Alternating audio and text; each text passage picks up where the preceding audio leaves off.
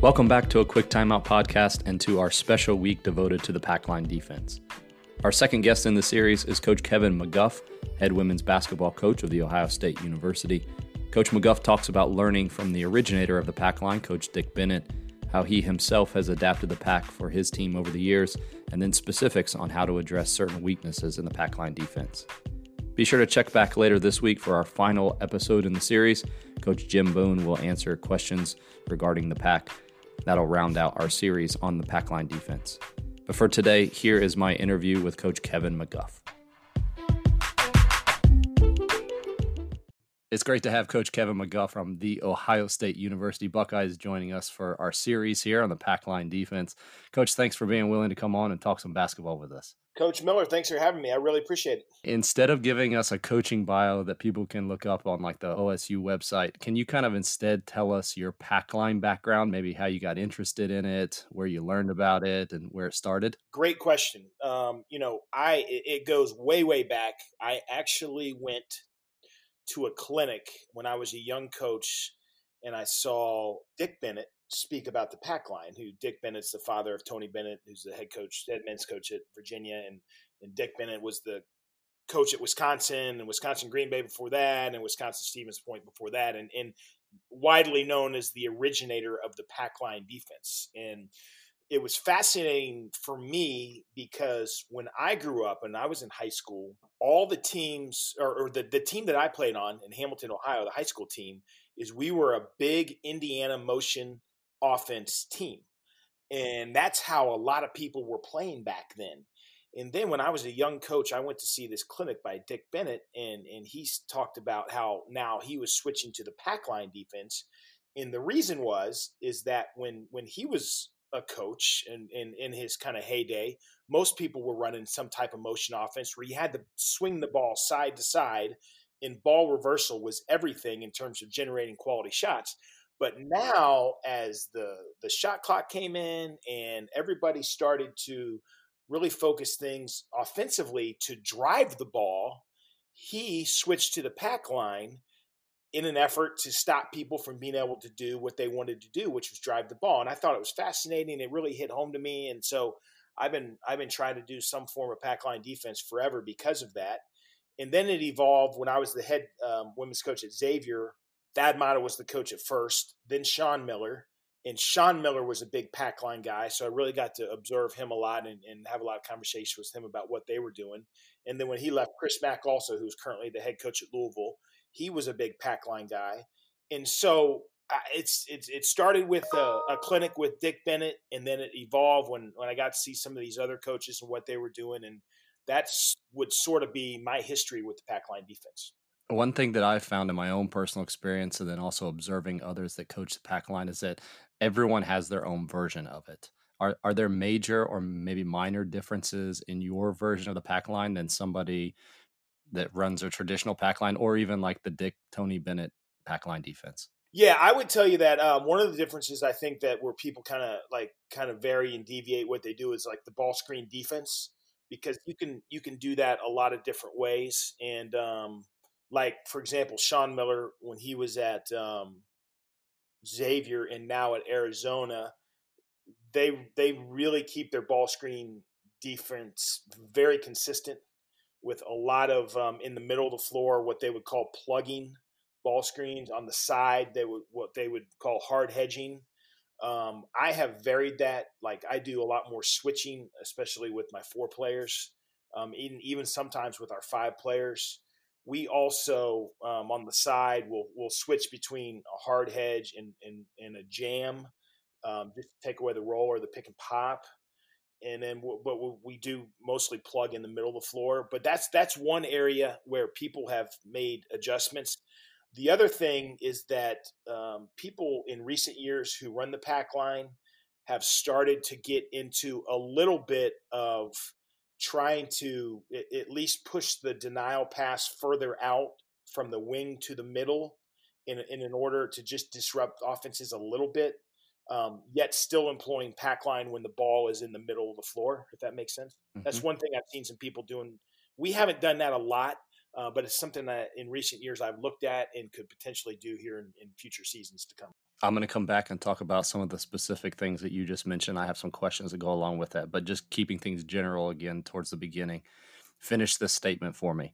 When OSU's women's basketball team has had a great night on the defensive end, your team has forced the other team into contested jump shots and rebounded the ball, won the war on the boards in terms of the rebounding differential.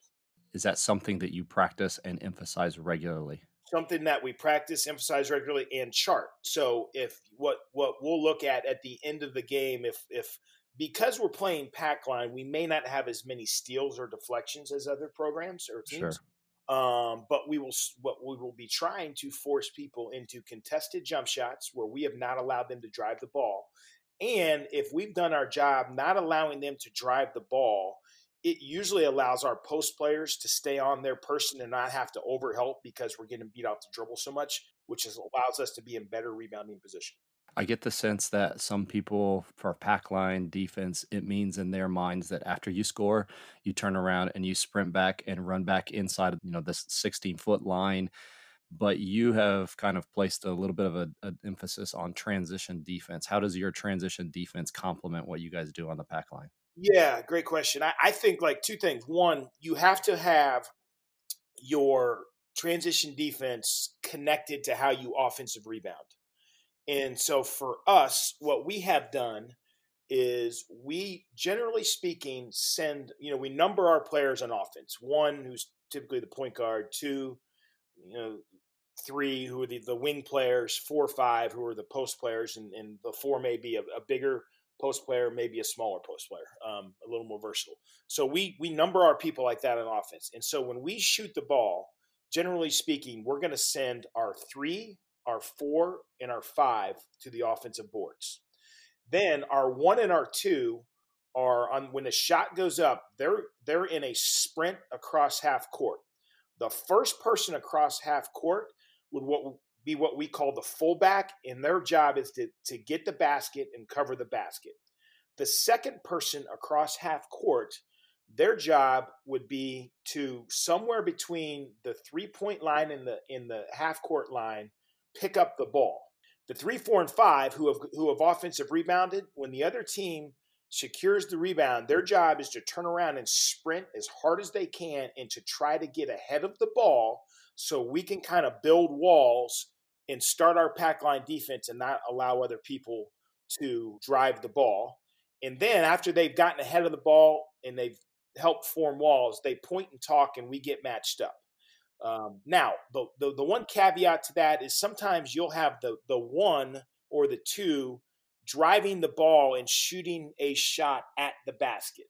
Early in my career, what I would do is I would teach the three to make that read and to get back in in order to kind of take the place of the one or the two because they were at the rim and couldn't get back as a halfback or fullback.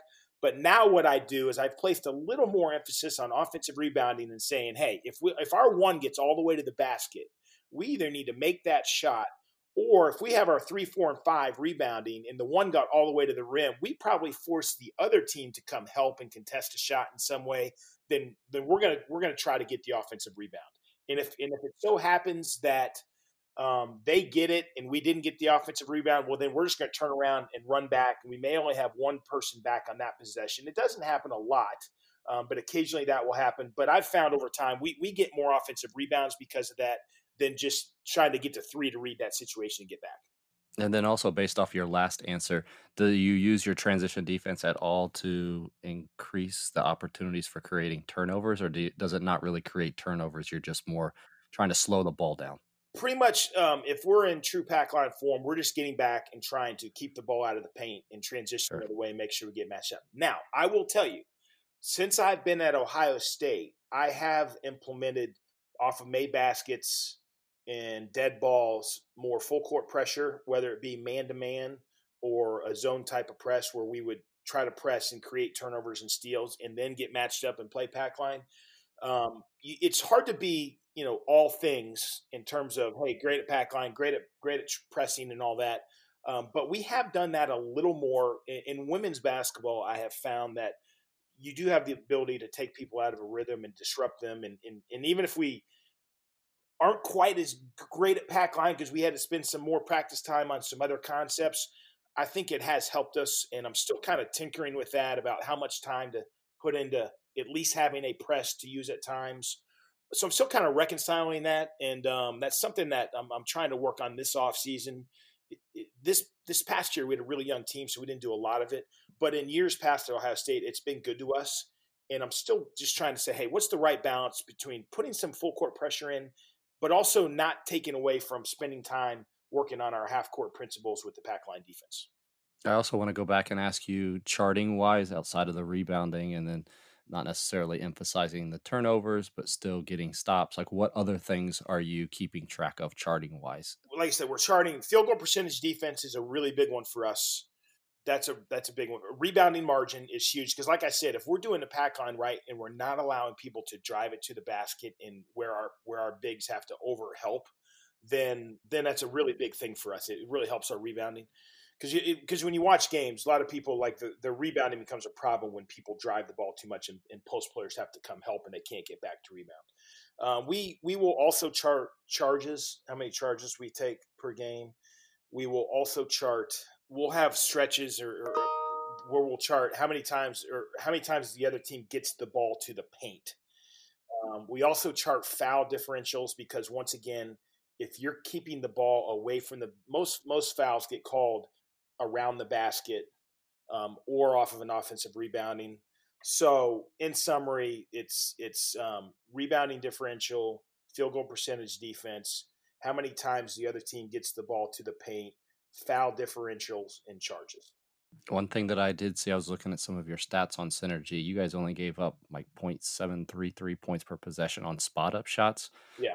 I'm asking all of our guests this primarily to see if there's a consistency or if the pack line coaches use varying methods when it comes to teaching closeouts because I, I think that a lot of coaches they run the pack line they're a little worried about giving up in their minds uncontested threes if guys are too playing too far away right. is that something that you work on every day and if so even if not what what technique are you teaching to prevent or at least slow down teams from not hitting 10 15 20 threes against your team yeah, we now it's a great question. We work on closeouts every day in some some way, shape, form, or fashion. And I'm at my best when I'm really emphasizing it with my team, no matter what we're doing. Even if we're not in a closeout drill that that you know we're in a shell drill or we're just playing half court defense, we are always emphasizing that. Now, what we're really emphasizing within that is a lot of times, if if you can kind of just visualize where we get in trouble with three point shots is not when our players are truly in the gap and being active in the gap and helping helping stop drives. It's when they get out of the gap and they get frozen on a drive and they're a little flat and they can't get there to recover. And then specifically to the closeout point, one of the things that we emphasize that if we're doing this well really helps just bother other teams three point shots is the high hand closeout. Because a lot of people like to close out and with their hands down which is allowing people to get more uncontested shots from the three point line. But when you're always closing out with high hands and, and you don't have to take your hands from like, you know, low to high at when they do shoot it and they're already at least high and they're contesting those shots just a little bit easier, a little more efficiently, and a little more consistently. So being in the right position, closing out from the right position and closing out with high hands are two really big things for us that I think allow us to be effective defending the three point line. Are you teaching short, choppy feet? Short, choppy feet. I, I, I, say start with a sprint, end with a slide, a slide being short, choppy feet. And the question then I go back to is when are those hands coming up? Are they coming up when the short choppies are starting? You start tapping your feet, your hands are up, and if they're they're shooting, you're contesting. So let's say that the person doesn't do what you just said and starts to get beat off of the dribble post defense. I'm assuming you're three quarters on the high side. Three quarters on the high side, correct. And if somebody starts to get beat, they're in the position to be there to help. Correct. That's right. So I have a specific scenario that my team constantly got beat in, and I don't know entirely how to prevent it, but I'm going to give it to you, and then you tell me how you would practice it, mm-hmm. and then how you would help not allow it to happen over and over and over. Okay. Yeah. So I have an offensive player that catches the ball, let's say in like the slot. Yep. And she has a teammate in the strong side corner who's a really good shooter. Yep and then there is an offensive post player on the weak side block. Yep. That ball handler starts to drive towards the outside. Is the defender in the corner staying on the strong side shooter, or do you have stunting, or what do you do? We would stunt.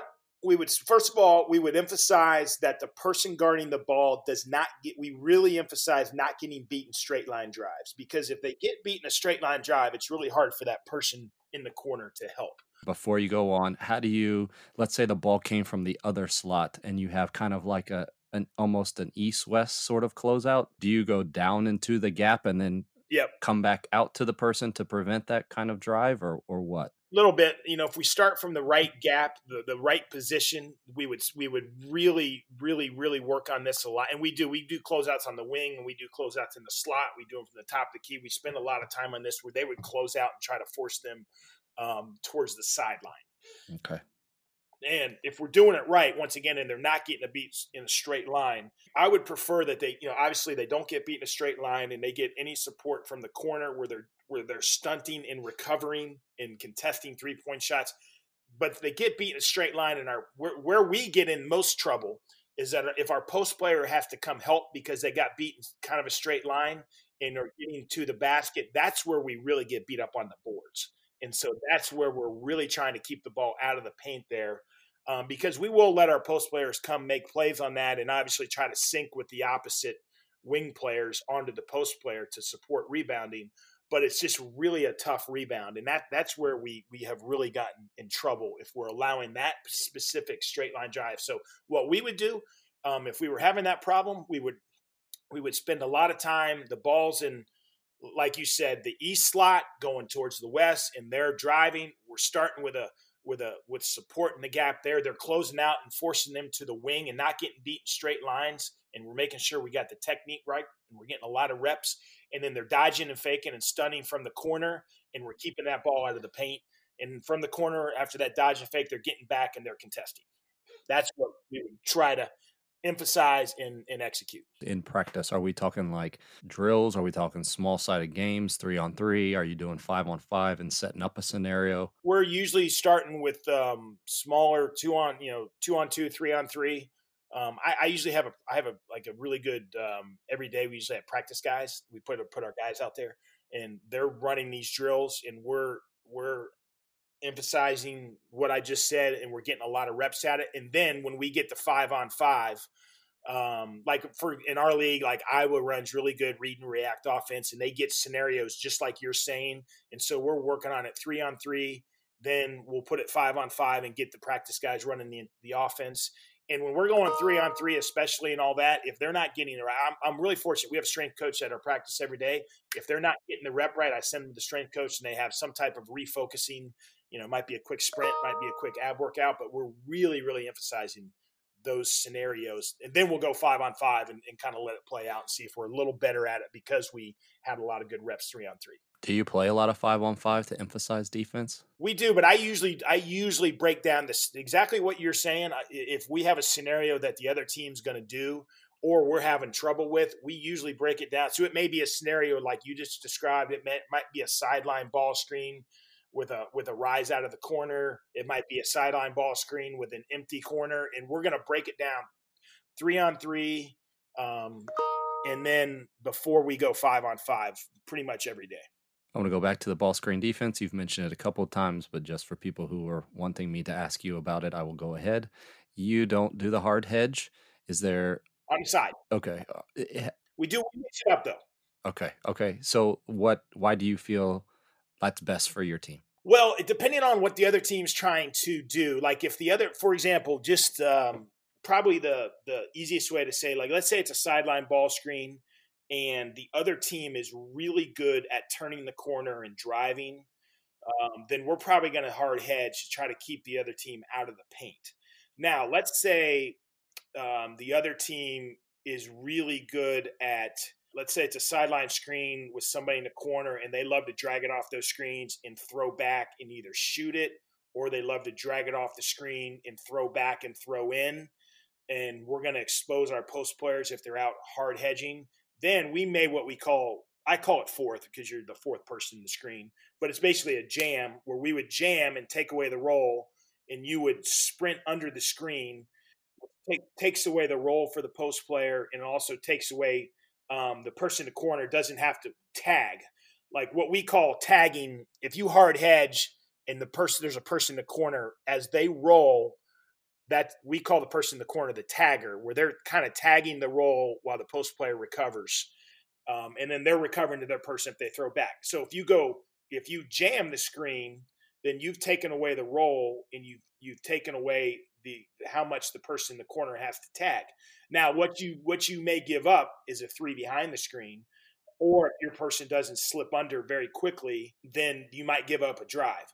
Or if somebody says they do a UCLA screen where the post player had to show a little bit, then they're sprinting into a sideline screen. It's hard to get back and get that fourth. So we're constantly trying to evaluate what is the other team really trying to get, and then we're trying to take it away. And I will tell you, when we're at our best, we are switching that up out of timeouts in in games so the other team can't get in a rhythm, especially if they're they're like a real like ball screen motion type team. I've asked coaches about this, and it seems like they're really stuck on like one or two things. I'm more of how you are, so uh, you know I'm going to say that's the best way to do it. Just, I mean, I even saw you guys in some Big Ten tournament games. You were had your big guy uh, the she was dropping and then Yes. you were going under if they were not a good shooter and Yeah. if they're a good shooter it seemed like you were going over so it doesn't seem like you're you're married to what's effective not my way or the highway Yeah, we that, that's what I said. Like we and I've I've evolved. Like when I was when I was at the head coach of Xavier. Now it seems like many years ago. We were we were hard hedging on the side and we were plugging in the middle, and that was pretty much it. The other thing the the jamming will do if you have a really good pick and pop post player, it takes away the the pop. So I think it's a good mix up. And like I said, we will uh, when. And we did this had to do this in the Big Ten tournament. A lot of people in the Big Ten run sideline ball screens, so you you have to be good at ball screen defense, or else you're gonna get picked apart.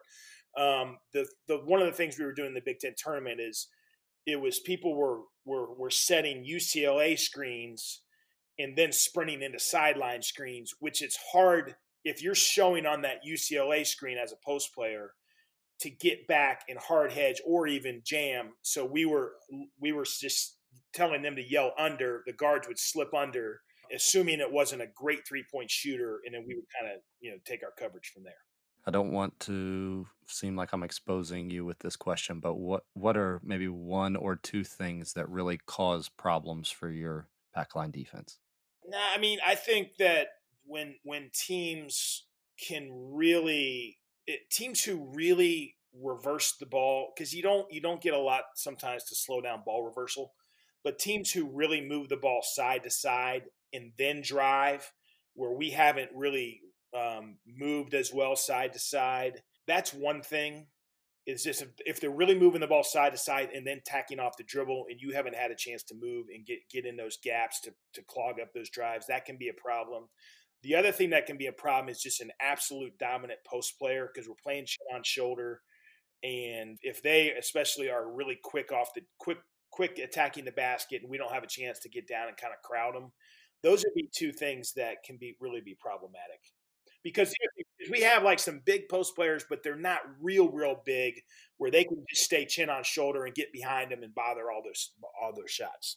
You said crowded do you do you send a double or is it kind of a group effort or? Our base defense would be like we on the pass, we get halfway and attack any dribble. you ever go like all out double or is it just kind of like Yeah, we, we will do that, yes, especially if it's a great post player and and we feel like we need to, we will do that to just to get it out of their hands and make them do something different. Yes. I had somebody ask me this one time. They they wanted me to ask someone that was in a position like you that's recruiting players. Do you recruit to this system, or do you feel like anybody can fit into this? You know, uh, great question. My general philosophy is that we recruit offense and teach defense, and that is it's it's much like I feel like we can teach pretty much anybody to play this.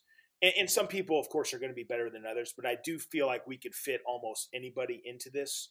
Um, and it's just harder to teach once they've gone through high school and all that. You know, we certainly teach. We we really put a great emphasis on skill development in developing people offensively within how we're going to play systematically. But it's I'd rather have a, a, really talented offensive player as long as they're going to commit to defense and they're going to work hard at it and invest in it. I feel like we can teach them this system. Do you feel like more at the as you're recruiting? Do you feel like more high schools are running pack line, or are they staying away from it because of the shot clock? Yeah, that's the thing. I, I, I get that question a lot, and for states that don't have the shot clock, it's just something you got to got to ask yourself. Um, for, if you have the shot clock, I think it's a great defense and, and can be very effective. Um, if you don't, then then I would I would probably you know I would really have to to ask myself those questions whether that's what I wanted to do or not. Man, that was a lot of great information. I know people are going to have some questions with this, so I really appreciate you coming on here. Uh, that's Coach Kevin McGuff of Ohio State University, women's basketball coach. Coach, thanks again for for coming on and sharing so many great insights with us. You got it, Tony. Anytime, bud. A quick timeout podcast is brought to you by 323 Sports. If you're looking for a team dealer with great prices, top of the line apparel, and second to none customer service, then 323 Sports has to be your choice. 323 Sports will do it right for you and your sports program. Visit 323sports.com or contact sales at 323sports.com to get in contact with a team rep today. Just really quickly, if you haven't heard yet about Anchor, it is the easiest way to make a podcast. It's free. There are creation tools that allow you to record and edit your podcast right from your phone or computer. Anchor will even distribute your podcast to Spotify and Apple Podcasts and other platforms so your show actually gets heard. You can even make money from your podcast, no matter the size of your audience. It really is everything you need to make a podcast all in one place. So, download the free Anchor app or go to anchor.fm to get started. That'll do it for this episode. Thanks so much for listening. We'll talk to you again at the next time out.